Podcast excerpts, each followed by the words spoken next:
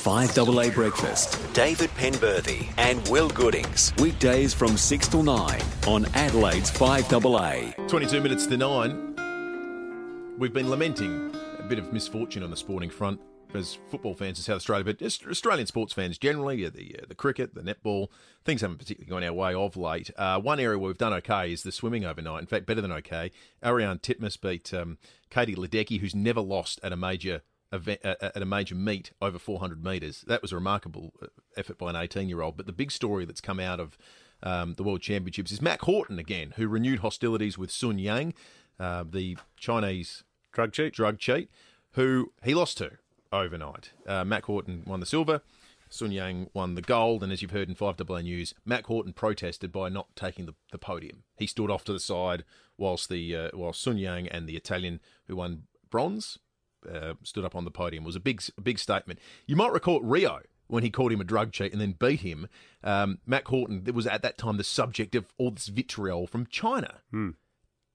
So, so it has played out again overnight, albeit the nature of Chinese trolling is a little bit different to the sort of really gross, harsh, awful mm. stuff you get in Australia when we talk about trolling. Mm. So Mack Horton's Instagram, he's not a big Instagram. His last post was in June 23, uh, on June 23. So it's not like he's one of these people that's putting up a thousand posts a day. And if you go back over and all of his posts on Instagram, they generally have 36 comments. Him on a scooter, him surfing has 46 comments.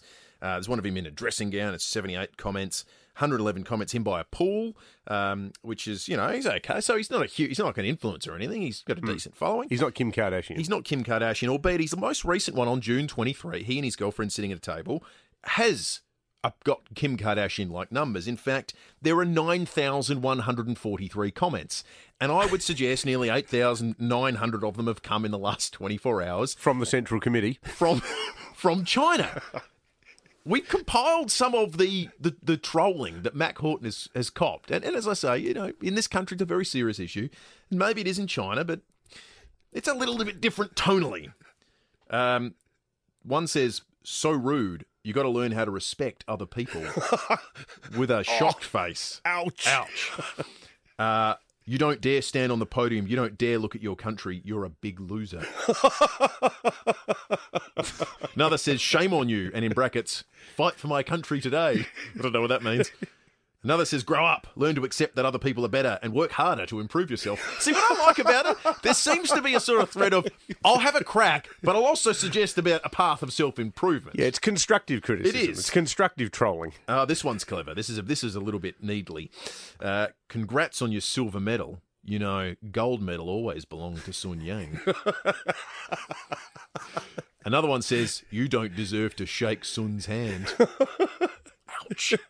Got ouch, that. Ouch. Got that. Um, this one says, as a, as a, Chinese, I ask you to apologise. You can disrespect me, but you have to respect our country as a world class athlete. If you don't respect others, then you are a failure. Hmm. Hmm. Hasn't really been the mark of our test side over the journey, heavy, has it? Heavy stuff there. See, all this reminds me of the, that fantastic line from The Naked Gun where uh, Frank Drebin says, I don't think there's any need to resort to juvenile name calling, Mr. Puppy Draws. it's basically that.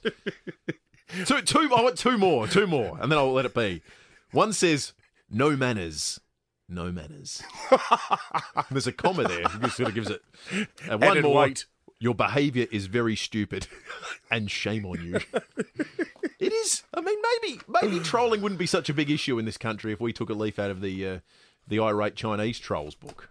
I tell you, if it sprays you're after, I don't think you can go past Will to use a rowism, coming off the top turnbuckle at 7.25 this morning with Stephen Rowe talking about the uh, the conduct of the uh, the performance of the Adelaide Crows, not just on Friday, uh, but more generally. And Will's sitting here, face starting to go as red as a beetroot because he, he bristles at this, this kind of stuff. I think we should listen to it again because I got so many texts from mates going, yes, yes, yes, yes to everything Will just said. And this is going to be the tenor of the discussion that will be unfolding on Drive this afternoon with Rowie and Bix. The Crows side that played on Friday night is 16 of the same 22 players that played in Don Pyke's second game coaching the club in 2016. Those six mm. that are different Sam Jacobs and Tom Lynch, you could argue, would be in the side if not for injury. The other four Mitch McGovern, Scott Thompson, Kyle Cheney, uh, and Jake Lever. To get out of the Crows side in the last four years, you've either had to leave the club or retire. The, I reckon there's a real question mark about the player development at Adelaide. They've taken picks every year. Who's forced their way in? Who's dropped out? This is just, this is a really dark place for Crows fans. This game, and we talked about Port's inconsistency last week, and a few Port fans said to us, "What are you, you going to get on the Crows when it goes bad?" Oh yeah, because it's much worse for the Crows. Crows people right now would trade their list for Ports because at least you can see the light at the end of the tunnel. You can't for the Adelaide Yeah. Football Club unless mid-table irrelevance is is what the, the club now strives for. There you go. As Rowie would say, cur bang. Listening this afternoon. Listen- Listen more of that. Listen in after nine o'clock because Leon Byner's up. Morning to you, Leon. Good morning, uh, Will and Dave. Um, Dave, did I hear you read out a text from the Premier telling us how land tax is going to drop over several years? I can tell you exactly what it said. I'll just call it up on my phone, mate. It says.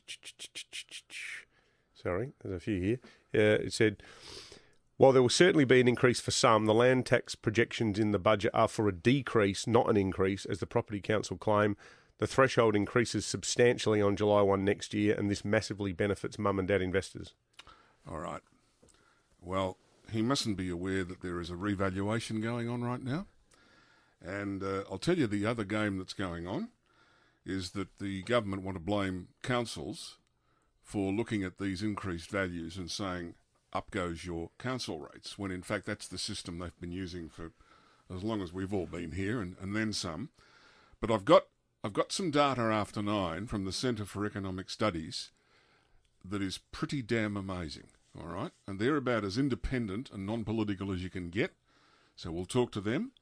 We're also going to talk to the RAA about the huge increase in the cost of fuel, and this drama that's going on in the Straits of Hormuz will only serve to put the price of fuel up even further. Because guess what? We're still not storing enough. See you after nine.